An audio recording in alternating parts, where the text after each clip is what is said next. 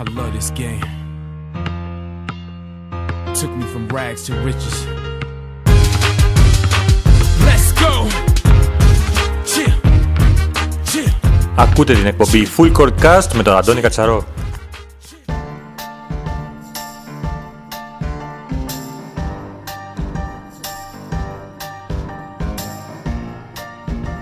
Λοιπόν, σήμερα φιλοξενούμε έναν προπονητή που έχει κερδίσει με το σπαθί του την συμπάθεια του καλατοσφαιρικού κόσμου, με τις γνώσεις του αλλά κυρίως και με την συμπεριφορά του, ε, όχι μόνο στην Κύπρο αλλά πλέον και στο εξωτερικό. Ο λόγος για τον Μιχάλη τον Ματσεντίδη, ο οποίος την περασμένη σεζόν βρέθηκε στον Λίβανο και στην Αλ Ριάντι, σε μια όμως δύσκολη σεζόν.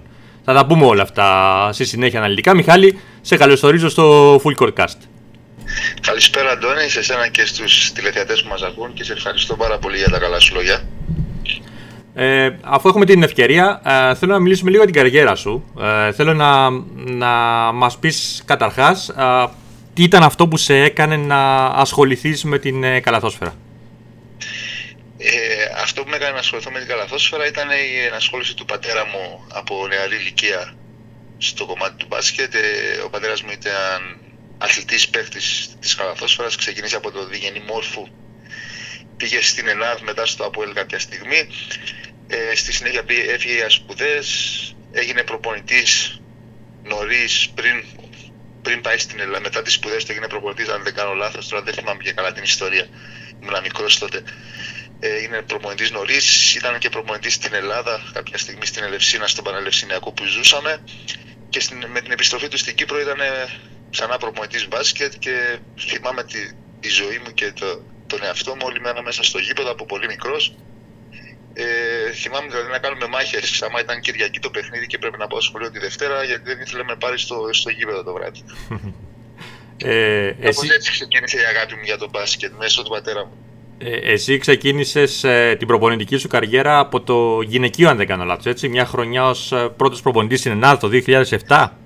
Εκεί ξεκίνησα, έκανα, ξεκίνησα στην προπονητική μου καριέρα, την ξεκίνησα το δύο χιλιάδες τέσσερα με την επιστροφή μου στην Κύπρο, γιατί έχω σπουδάσει γυμναστής με ειδικότητα μπάσκετ. Ε, την ξεκίνησα από την ομάδα που έπαιξα, τη Δόξα Στροβόλου, ένα σωματείο που τώρα δυστυχώς δεν υπάρχει. Mm-hmm. Δεν είναι ενεργός στην καλαθόσφαιρα, γιατί σαν σωματείο υπάρχει. Ε, πήρα τα παιδοεφηβικά στη Δόξα Στροβόλου όταν επέστρεψα στην Κύπρο και κάποια στιγμή ήρθε μια πρόταση από την ΕΝΑΔ για τη γυναικεία ομάδα. Ε, την αποδέχτηκα και την επόμενη χρονιά μαζί με τον Μάριο Αργυρού αναλάβαμε την αντρική ομάδα της ΕΝΑΘ. Ο Μάριος πρώτος προπονητής και εγώ βοηθός του. Ήταν η πρώτη μου χρονιά εκεί, σαν βοηθός προπονητής σε ομάδα της πρώτης κατηγορίας. Ναι, και μετα, μεταπήδησε στην ΕΘΑ το δύο χιλιάδες εννέα mm-hmm. και μετά στο Απόελ πάλι ως βοηθός, έτσι. Ναι, ναι. Το καλοκαίρι ο Τόνι Ζω Κωνσταντινίδης μου πρότεινε να είμαι βοηθός του στην ΕΘΑ.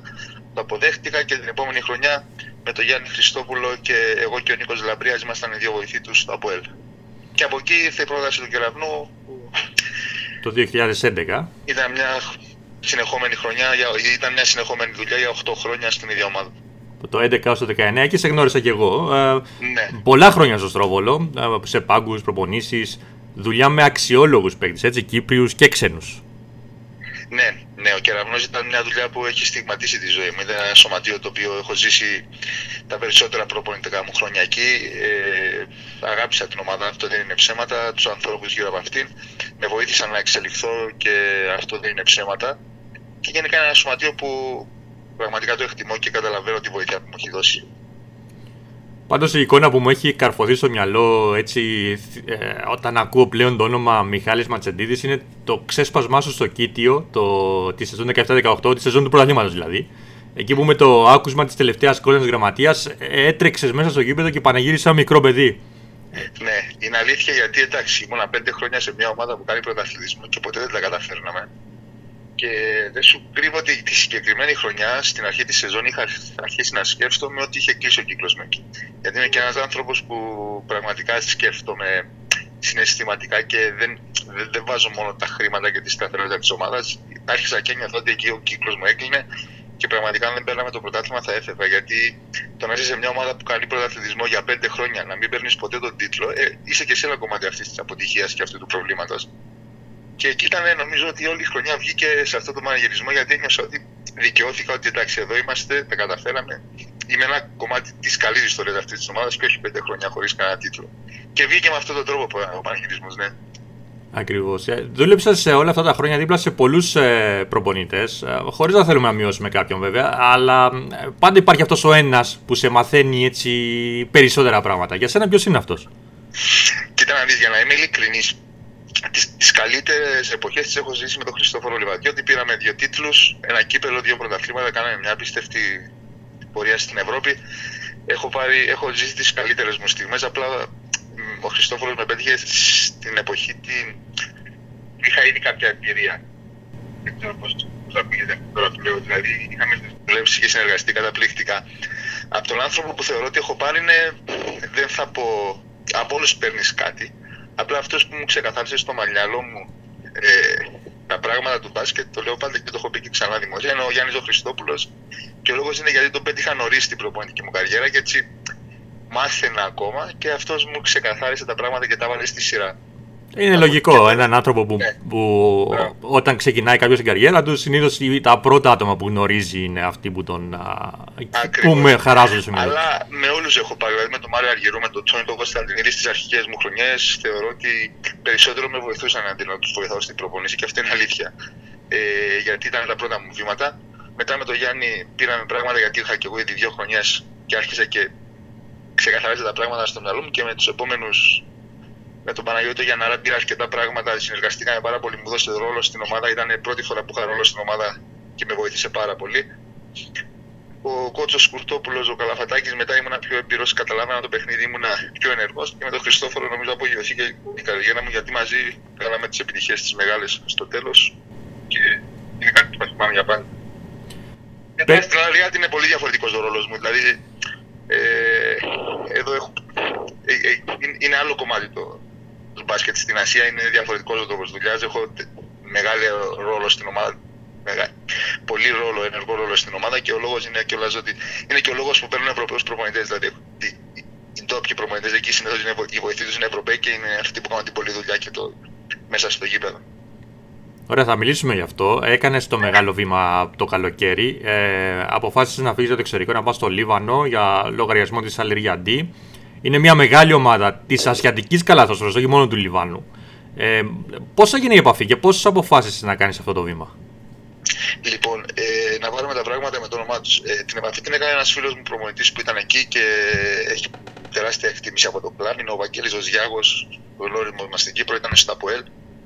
Με τον Βαγγέλη διατηρούμε καταπληκτικές σχέσεις, οικογενειακές σχέσεις. Είμαστε πάρα πολύ καλοί φίλοι εδώ και σχεδόν δέκα χρόνια. Ε, κάποια στιγμή ζητήσαν από τον Βαγγέλη να τους προτείνει κάποια ονόματα και ο Βαγγέλης έδωσε το όνομα μου εμένα. Ε, από εκεί και πέρα, εντάξει, αυτό ήταν η πρώτη επαφή. Δεν, δεν, δεν ήταν η συμφωνία της δουλειάς. Γίναν κάποιες συνεντεύξεις με τον προπονητή, με τον πρόεδρο. Είδαν ότι ταιριάζουν τα μυαλά μας. Κάναμε και ένα ραντεβού στη Βηρητό μέσα στον Ιούλιο και κάπου εκεί έκλεισε η δουλειά. Αν δεν ήταν ο Βαγγέλης Ζωγιάγος, σίγουρα δεν θα μιλούσαμε για αυτή τη δουλειά. Θα, δεν, δεν θα υπήρχε περίπτωση να, να προταθώ αυτή τη στιγμή σε αυτή την ομάδα και να δουλεύω. Η εμπειρία του να δουλέψει στο εξωτερικό και σε μια χώρα η οποία ε, εντάξει, μπορεί να είναι ασιατική, αλλά έχει το, η καλαθόσφαιρα πολύ ψηλά στο, στο μενού της. Ε, πώς ήταν, πώς σου φάνηκε εσένα? Ε, ήταν πρωτόγνωρη εμπειρία για μένα. Ε, να πω την αλήθεια, ήξερα που πήγαινα. Δηλαδή, ο, ο Βαγγέλης, όταν μιλήσαμε και όταν είχα πάει, ε, με, μου περιέγραψε και μου ανάλυσε την κατάσταση, τι να περιμένω και τι να ζω. Γι' αυτό ήταν πάρα πολύ καλό για μένα. Δηλαδή, ήξερα που πήγαινα. Ε, αλλά ακόμα και, και έτσι είναι μια εμπειρία ζωής. Δηλαδή, παίζεις σε ένα πρωτάθλημα το, σε μια χώρα το οποίο το μπάσκετ είναι το πρώτο άθλημα. Είσαι σε μια χώρα το οποίο μπάσκετ είναι όλοι τρελαμένοι. Ε, με το μπάσκετ, όλοι οι παίχτες είναι διάσημοι, οι μισές φωτογραφίες στα διαφημιστικά σποτ, ε, στα σούπερ μάρκετ και στους τοίχους είναι παίχτες του μπάσκετ. Ε, είναι κάτι πρω, πρωτόγνωρο για μένα, δηλαδή δεν περίμενα ότι θα ήταν σε τόσο μεγάλο σημείο. Ε, δηλαδή έχω παραδείγματα και ιστορίες να σας πω που πραγματικά τρελαινόμουν. Δηλαδή πήγαινα με το ταξί στο γήπεδο και ο ταξιτζής έβγαζε selfie μαζί μου γιατί με ρώταγε γιατί πας εκεί και όταν του έλεγα ποιος είμαι, ήθελα να βγάλω φωτογραφία μαζί μου. Δεν τα ζεις εύκολα αυτά τα πράγματα πουθενά. Πραγματικά, και νομίζω, νομίζω συνήμα την ιστορία. Εδώ ε, ήρθε στη δουλειά μου ένας ε, από το Λίβανο μια μέρα και του είπα ότι έχω ένα, έναν φίλο που εργάζεται στο Λίβανο, είναι ε, βοηθός προπονητής στο, στην Αλ Ριάντι, και μου, αμέσως πετάχτηκε, μου λέει «Μα το Ματσεντίδη», δηλαδή φα, φαντάσου, φαντάσου να, αυτό το πράγμα είναι πρωτόγνωρο για, την, για κυπριακά δεδομένα α, και πραγματικά ξαφνιάστηκα πάρα πολύ που ήξερε μέχρι και το όνομά σου.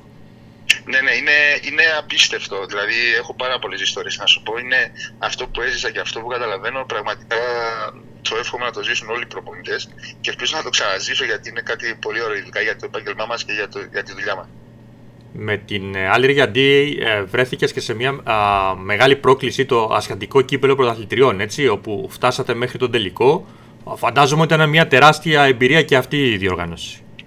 Ε, θεωρώ ήταν η μεγαλύτερη της προπονητικής μου και μπασκετικής μου καριέρας μέχρι τώρα.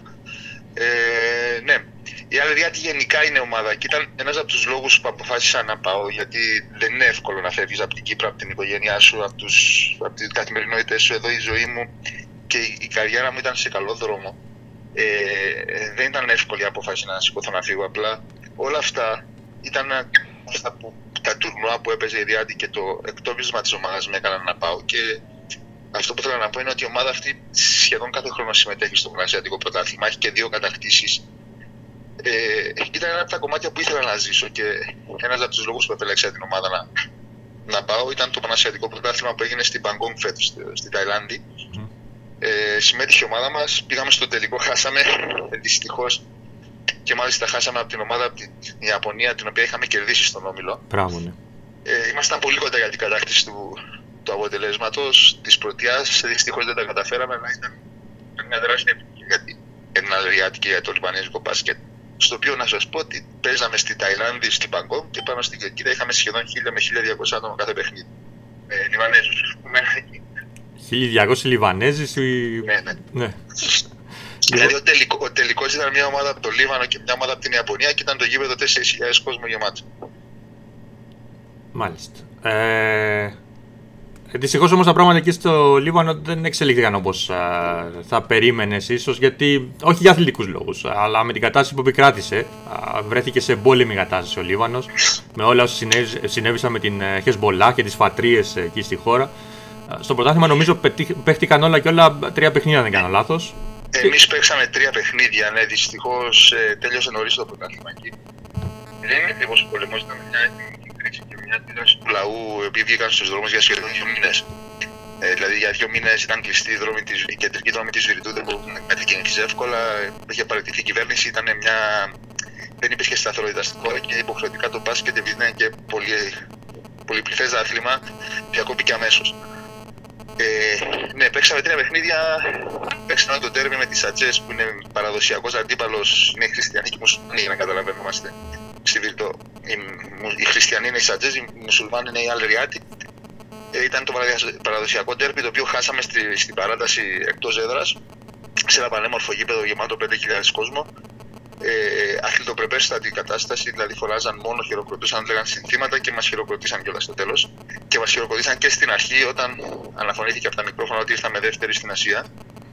Ε, μετά παίξαμε ξανά εκτός έδρας ένα παιχνίδι στο Atlas, ένα προάστιο της Βηρητού, σχεδόν δύο ώρες από τη Βηρητό, ε, με την Atlas και, χα... και κερδίσαμε και χάσαμε στην έδρα μας από την ομάδα της Τρίπολης σε μια έκπληξη που έγινε και κάπου εκεί το ίδιο βράδυ ξεκίνησαν οι διαδηλώσεις και σταματήσαν όλα στο, στο Λίβανο. Ναι, να ε, μην ξεχάσουμε βέβαια να, πούμε, να φέρουμε πως πέρα από τους συλλόγους είσαι ε, και προπονητής ε, ίσουν στις, προ, στις μικρές εθνικές της χώρας μας ε, και με αρκετές επιτυχίες μάλιστα. Εμένα μου, εγώ θυμάμαι χαρακτηριστικά το χρυσό στις ε, Νεανίες στη Μάλτα το δεκαεπτά και την ε, περσινή μεγάλη επιτυχία της παραμονής των παιδών στη δεύτερη κατηγορία στο Μαυροβούνιο. Ναι, έχει, έχει χρόνια που είμαι στις εθνικές ομάδες και αυτό θέλω να το αναφέρω ότι είναι και ένας από τους λόγους που επιλέχτηκα στο εξωτερικό είναι ότι δουλεύω στην εθνική ομάδα. Δηλαδή, θεωρώ ότι και η εθνική ομάδα με βοήθησε στο να μπορώ να έχω μια δουλειά εκτός Κύπρου. Ε, το δύο χιλιάδες δεκαεπτά πήραμε το χρυσό στη Μάλτα με, τε, με τις κορασίδες στην τρίτη κατηγορία. πήραμε και ένα Χρυσό σαν βοηθός προπονητής με τον Χρυσό Τριανίδη, πρώτο προπονητή το δεκατέσσερα, αν δεν κάνω λάθος, στην Ανδόρα, πάλι στην ίδια διοργάνωση. Ε, ε, έχουμε, έχω παίξει και με κοπέλες και αγόρια δεύτερη κατηγορία, κάτω των δεκαέξι και κάτω των δεκαοκτώ. Πέρσι σωθήκαμε και τερματίσαμε και σε μια καλή θέση, έβδομη από τις είκοσι τέσσερις εβδομάδες, και πρόπερσι σωθήκαμε με πιο χαμηλή θέση, και φέτος έχουμε ξανά ένα τουρνουά, ελπίζω να πάνε όλα καλά με αυτά που γίνονται στον κόσμο και να, να είναι στην Βουλγαρία φέτος κάτω των δεκαέξι το πρωτάθλημα. Σίγουρα ότι κάποιοι ακούνε όπως για να μείνει στην κατηγορία, στη δεύτερη κατηγορία, μια νίκη αρκεί, όμως νομίζω ότι δεν είναι τόσο απλά τα πράγματα, έτσι. Δεν είναι καθόλου απλά τα πράγματα. Ε, μια νίκη αρκεί σίγουρα αν κερδίσεις στο συγκεκριμένο παιχνίδι στο Σταύρωμα για την κατηγορία, αλλά εντάξει, επειδή εμείς σαν Κύπρος και οι χώρες που παίζουν γενικά για την παραμονή, συνήθως τα πρώτα παιχνίδια μας είναι τα δύσκολα. Όσο περνάει τα παιχνίδια, δηλαδή είναι οκτώ παιχνίδια στις δέκα μέρες. Προς το τέλος που πρέπει να κάνεις τις νίκες, που είναι οι ομάδες που μπορείς να κερδίσεις, είναι εκεί που είσαι κουρασμένος, έχεις φθορά, πιθανόν έχεις τραυματίες και είναι πολύ πιο δύσκολα τα πράγματα. Είναι απογοήτευση γιατί να διαχειριστείς τις δεκαεξάχρονους ότι έχουν χάσει τέσσερα παιχνίδια στη σειρά και πρέπει να κερδίσουν το έκτο να μείνει στην κατηγορία. Δεν είναι εύκολο. Ακριβώς. Δεν είναι εύκολο. Ε... Ευτυχώς μέχρι τώρα τα καταφέρνουμε. Αυτό είναι το θετικό και νομίζω ότι από τη δουλειά σου σε αυτές τις ε, μικρές ε, ηλικίες ε, και όσον αφορά τις εθνικές που σίγουρα βλέπεις πολλά παιδιά να αγωνίζονται, θα έχεις να μας πεις έτσι δύο πράγματα και για το μέλλον της κυπριακής καλαθόσφαιρας. Ναι, σίγουρα η κυπριακή καλαθόσφαιρα εννοείται ότι έχει μέλλον. Έχει πάρα πολύ ταλέντο προς τα κάτω. Το πρόβλημα είναι και, και οι ιδιαιτερότητες που έχουν τα παιδιά στο να προχωρήσουν στο μπάσκετ, που δυστυχώς ή ευτυχώς, γιατί μπορεί να είναι και καλό αυτό, στο μυαλό των γονιών όλων είναι το πώς θα σπουδάσουν και πώς θα καταφέρουν να, να μπουν σε κάποιο πανεπιστήμιο. Άρα έρχεται συνήθως το μπάσκετ σε δεύτερη μέρα και είναι αυτό που χάνουμε στη μετέπειτα πορεία και στην εξέλιξη των χρόνων σε σχέση με, τις, με κάποιες άλλες χώρες που κάποια παιδιά έχουν σαν στόχο να παίξουν μπάσκετ και προχωράνε, που στις ηλικία δεκαεπτά, δεκαέξι και δεκαπέντε χρονών μπορεί να είμαστε σχεδόν στο ίδιο επίπεδο με τους δικούς μας. Και κάποια στιγμή βλέπεις τους άλλους να προχωράνε και οι δικοί μας, επειδή έχουν άλλες προτεραιότητες, μένουν λίγο πιο στάσιμοι. Νομίζω εκεί είναι το πρόβλημα. Ταλέντο υπάρχει πάρα πολύ. Ε, και αυτό φαίνεται στις μικρές ηλικίες. Το θέμα είναι οι προτεραιότητες που βάζουμε για να το εξελίξουμε, και αυτό εξαρτάται από τα παιδιά και από τις οικογένειές τους. Που δεν σημαίνει ότι είναι κακό να έχουν προτεραιότητες, για να μην λέμε και ότι θέλουμε, να έχουν προτεραιότητα το πανεπιστήμιο ή τη μόρφωσή τους. Σίγουρα, σίγουρα. Από πέρσι είσαι και στο πλευρό του Λίνου του Γαβριήλ, στην Εθνική των Ανδρών, σε μια προσπάθεια που γίνεται για το χτίσιμο, να τα πω σχεδόν από την αρχή, μιας νέας εθνικής ομάδας. Ναι, από πέρσι είμαι και στο team της Εθνικής Ανδρών με τον coach Λίμο. Ε, έγινε μια ανανέωση. Δυστυχώς τα αποτελέσματα δεν ήρθαν όπως τα θέλαμε. Ε, κάναμε κάποιες καλές εμφανίσεις το καλοκαίρι, αλλά στο Ζαμ και πριν και φέτος στα, στο παράθυρα η, τα αποτελέσματα δεν ήρθαν. Αυτό δεν έχει σημασία όμως. Νομίζω από τη στιγμή που κάνεις ανανέωση είναι κάτι που το περιμένεις. Είναι, θέλουμε, είναι θέμα χρόνου και χρειάζεται υπομονή για να ξαναπεί η εθνική μας ομάδα σε ένα καλό δρόμο. Ευελπιστώ να κάνουμε και μια κυπροποίηση κάποιου παίκτη για να μπορεί να μας βοηθήσει, έτσι κι αλλιώς που αυτό γίνεται τεράστια προσπάθεια από τη μεριά της Ομοσπονδίας, και νομίζω ότι όλα θα πάνε καλά σε αυτό το κομμάτι. Ε, Όντως τα αποτελέσματα μπορεί να μην πήγαν καλά και πολύ σωστά είπες ότι ε, δεν έχει και ιδιαίτερη σημασία σε αυτό το κομμάτι. Όμως υπάρχει ε, αρκετή μουρμούρα από τον κόσμο. Αυτό πώς το αντιμετωπίζετε? Κοίτα, αυτό είναι μέρος της δουλειάς μας. Άμα δεν μπορείς να το αντιμετωπίσεις, ε, νομίζω δεν μπορείς να είσαι προπονητής μπάσκετ. Ε, ε, εντάξει, ο κόσμος θέλει να κερδίζει η ομάδα, θέλει να κερδίζει η εθνική. Είναι πολύ λογικό να έχει απαιτήσεις. Και άμα δεν έχει απαιτήσεις, ε, sorry, συγγνώμη, όσο, όσο έχει απαιτήσεις, ε, είμαστε υποχρεωμένοι και εμείς να γινόμαστε καλύτεροι. Ε, θεωρώ ότι είναι πάρα πολύ έμπειρος ο coach Λίνος για να το διαχειριστεί αυτό και το διαχειρίζεται μια χαρά, δηλαδή δεν περνάει κάτι μέσα στην ομάδα. Mm-hmm. Η ομάδα έχει καθαρό μυαλό, ε, ξέρουμε τους στόχους μας, ξέρουμε τι ψάχνουμε και ποιες νίκες πρέπει να κάνουμε, και έτσι είναι, νομίζω η ομάδα λειτουργεί και συνεχίζει να λειτουργεί κανονικότατα, ε, πέρα από την πίεση και τώρα, τη μουρμούρα εισαγωγικά που λέμε ότι υπάρχει. Ναι, ναι. Ε, θα μου επιτρέψεις να συνδυάσω δύο ερωτήσεις σε μία α, και αφορά το, με, το άμεσο μέλλον σου. Α, εδώ και μία δεκαετία έχεις δουλέψει ως βοηθός προπονητής.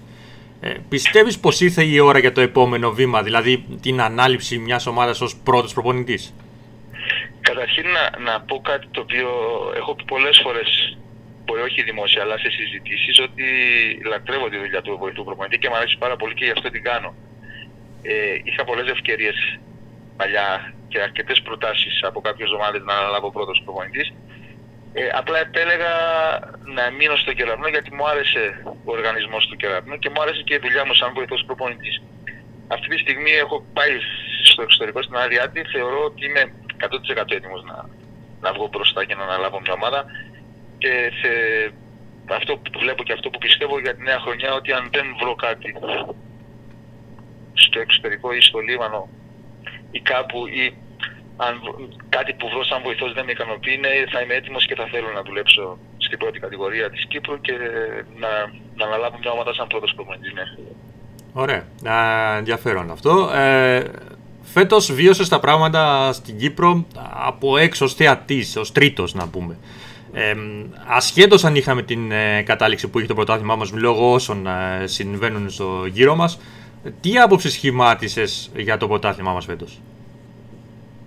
Ε, αυτό που είδα είναι την σταθερότητα του κορμού και της ίδιας φιλοσοφίας το τελευταίο χρόνο του Κεραυνού, δηλαδή μια ομάδα του προπονητή με σκληρή άμυνα, με συγκεκριμένα παιχνίδια στην επίθεση, με συγκεκριμένους στόχους, και μια ομάδα νομίζω που είναι αυτό που συνηθίσαμε να βλέπουμε τα τελευταία χρόνια από τον Κεραυνό, δηλαδή να τελειώνει μια χρονιά και να ξέρεις τι περιμένεις την επόμενη. Ε, είδαμε μια, ένα μεταβατικό στάδιο την ΑΕΚ με τη φυγή του Λευκαρίτη, μειωμένο budget, ε, με τον Νικόλα Παπαδόπουλο προπονητή, ένα αξιόλογο και πολύ καλό προπονητή, να κρατάει τη σημαία της ΑΕΚ ψηλά και να κρατάει την ΑΕΚ στην ελίτ του κυπριακού μπάσκετ με τα νέα δεδομένα και να ήταν σταθερά δεύτερη, ε, και θεωρώ ότι θα έπαιζε στα ίσα το πρωτάθλημα αν τέλειωνε μέχρι το τέλος. Και από εκεί και πέρα είδα τις υπόλοιπες ομάδες να είναι, δεν θα πω να είναι στο ίδιο καζάνι, ξεχώρισε λίγο από Απόλλωνας σαν δίκαια τρίτος και οι υπόλοιπες ομάδες ε, ήταν όλες μεταξύ τους, όλοι κέρδισαν και χάναν από όλους. Mm-hmm. Δεν ξέρω αν θα το ονομάσουμε πρωτάθλημα δύο ταχυτήτων, αλλά αυτή ήταν η εικόνα που είδα εγώ μέσα από το πρωτάθλημα για τα όσα παιχνίδια μπόρεσα και παρακολουθήσα. Έχεις κάποιο σχόλιο να κάνεις ε, για την ποιότητα των καλαθοσφαιριστών, για το που οδεύει γενικότερα το πρωτάθλημά μας? Κοίτα, να μην κρύβομαστε πίσω από το δάχτυλό μας. Ε, στο μπάσκετ είναι ό,τι πληρώνεις παίρνεις. Αυτό είναι ξεκάθαρο. Από τη στιγμή που τα budget πέφτουν και οι μισθοί των παιχτών είναι χαμηλότεροι σε σχέση με αυτό που ήταν πριν, είναι ξεκάθαρο ότι και η ποιότητα των παιχτών θα είναι χαμηλότερη από αυτή που ήταν πριν. Ε, αυτό ισχύει εκατό τοις εκατό και το, το πιστεύω και δυστυχώς αυτό θα βλέπουμε. Όσο υπάρχουν χαμηλά budget και χαμηλά χρήματα για ξένους παίκτες, θα βλέπουμε και χαμηλό επίπεδο παιχτών. Και ναι, να σου απαντήσω την ερώτησή σου, ήταν πολύ χαμηλό το επίπεδο κάποιων παιχτών και κάποιων ομάδων φέτος σε, σχέμα, σε θέμα ε, θέσης παιχτών. Δεν είναι κακό αυτό. Βρήκαν χώρο οι Κύπροι, πήγαν πιο εύκολα και πήραν χρόνος. Σε κάποιες ομάδες οι Κύπροι ήταν πρωταγωνιστές, δηλαδή οι ξένοι. Αυτό είναι πάρα πολύ καλό για το κυπριακό μας μπάσκετ. Και μακάρι να βγούμε κερδισμένοι από όλη αυτή την ιστορία. Σίγουρα και η μείωση των α, ξένων καλαθοσφαιριστών που θεωρούμε ότι θα γίνει από τον χρόνο, γιατί ακούγονται για κάποια πράγματα ότι ίσως να μην ε, γίνει, ε, θα βοηθήσει ακόμα περισσότερο, θεωρώ, τον Κύπριο να, βγει, να πάρει περισσότερο χρόνο. Χρόνο σίγουρα θα τον βοηθήσει να πάρει, απλά εγώ είναι αυτό που λέω και το λέω πάντα, ότι ο Κύπριος καλαθοσφαιριστής, άμα θέλει να γίνει καλός παίκτης, αυτό εξαρτάται εκατό τοις εκατό από τον ίδιο και όχι από τους κανονισμούς της Ομοσπονδίας. Αν αφοσιωθεί, αφιερωθεί, κάνει έξτρα προπονήσεις, μπει στο γυμναστήριο, κάνει διπλές προπονήσεις, κάνει βάρη και το δει πιο επαγγελματικά, δεν πάει να έχει έντεκα και δώδεκα ξένους η Κυπριακή Ομοσπονδία Καλαθοσφαίρας στους κανονισμούς της. Ο Κύπρος καλαθοσφαιριστής θα βρει χρόνο, όπως βρήκε και ο Τρισόκας, όπως βρήκε και ο Σιζόπουλος, ο Κούνας και ο Παντελή παλιά με επτά και οκτώ ξένους και ο Παντούρης και όλοι αυτοί οι παίκτες που παίζανε. Και μήπως και παλιότερα ο Λιάτσος, ο Παλάλας, ο Κουνούνης που είχαν να ανταγωνιστούν και οκτώ και δέκα ξένους και ήταν πρώτη γραμμή. Σίγουρα, δηλαδή, σίγουρα. Η θέληση μετράει πολύ. Αυτά είναι παραδείγματα που πρέπει να βλέπουν οι νέοι παίχτες, ότι δεν πρέπει να περιμένουν πίσω από ένα υπολογιστή να ανακοινώσει η Ομοσπονδία μείωση ξένων για να νιώσουν ότι θα έχουν χρόνο συμμετοχής, αλλά να βγουν, να δουλέψουν και να τα καταφέρουν, όπως και τα κατάφερε και ο Σάιμον, γιατί όταν ήρθε στον Κεραυνό είχαμε έξι και επτά ξένους. Και ο Σάιμον πήρε ρόλο βασικού πολύ γρήγορα. Όπως τα καταφέραν αυτά, αυτοί οι παίχτες είναι στο χέρι των Κύπριων να δουλέψουν και να μην περιμένουν τους κανονισμούς, αλλά από μόνοι τους να καταφέρουν να πάρουν θέση, γιατί έχουν πολλά παραδείγματα αυτών που τα κατάφεραν. Ακριβώς. Ε, πολύ σημαντική η επισήμανσή σου. Ε, βέβαια από την άλλη δεν πρέπει να ξεχνάμε ότι ε, με την, ε, υπήρξε, υπήρξαν παιδιά που χαθήκαν, γενιές που χαθήκαν παιδιών που επειδή δεν καταφέραν να πάρουν το χρόνο που θεωρούσαν και οι ίδιοι ότι τους αναλογεί, ναι, χαθήκανε και σταματήσαν το, το μπάσκετ. Συμφωνώ σε αυτό, απλά ακόμη και σε, αυτή, σε αυτό το κομμάτι θεωρώ ότι άμα είναι κάτι που θέλεις πολύ και το πιστεύεις ότι το αξίζεις, με τη δουλειά δικαιώνεσαι κάποια στιγμή, κάποιοι αποφασίσαν να τα παρατήσουν, κάποιοι άλλοι συνεχίσαν και δικαιωθήκαν, θεωρώ, στο τέλος. Ωραία, Μιχάλη, εγώ έχω τελειώσει με τις ερωτήσεις μου, δεν ξέρω αν θέλεις εσύ κάτι να προσθέσεις. Ε, νομίζω πως καλύψαμε όλο το φάσμα, δεν ξέρω. Νομίζω είμαστε μια χαρά. Ωραία. Ε, σε ευχαριστώ πάρα πολύ για τη συνέντευξη. Εγώ σε ευχαριστώ, Αντώνη, για τον χρόνο που διάθεσες για μένα. Ελπίζω να, να σε βλέπουμε από κοντά φέτος. Είτε πρώτο είτε δεύτερο προπονητή. Είσαι ένα από, ένας από τους ανθρώπους που ξέρεις ότι σε εκτιμώ πάρα πολύ. Και ε, αυτό που είχα πει, το είχα πει στον Λιβαδιώτη στα πρώτα παιχνίδια του Κεραυνού φέτος, ότι το να μπαίνω στο Στρόβολο και να μην βλέπω Ματσεντίδη μου ήταν, μου ήταν πολύ δύσκολο να το συνηθίσω. Σε ευχαριστώ πολύ για τα καλά σου λόγια, Αντώνη, και πραγματικά είναι αμοιβαία τα αισθήματα. Ε, μακάρι, ναι, να δούμε, θα δείξει. Είναι δύσκολη εποχή αυτή που ζούμε τώρα, να δούμε να ξεκαθαρίσει όλος αυτός ο πανικός που γίνεται με, τη, με την πανδημία που μας κυκλοφορεί, και να βάλουμε κάτω να δούμε τι έχουμε και μακάρι, γιατί όχι, κάποια στιγμή να, να είμαι και εγώ πρώτος προπονητής σε μια ομάδα στην Κύπρο για να ξεκινήσω την καριέρα μου προπονητικά από εδώ σαν πρώτος προπονητής. Ε, όλο είναι μπροστά. Περιμένουμε, το καλοκαίρι είναι μεγάλο, έτσι όπως έγινε στον κόσμο γενικά, θεωρώ ότι θα μας λείψει το μπάσκετ και το περιμένουμε με ανυπομονησία να δούμε πώς θα το αντιμετωπίσουμε το καλοκαίρι. Ωραία, και πάλι σε ευχαριστώ και καλή συνέχεια. Ευχαριστώ, Αντώνη, να είσαι καλά.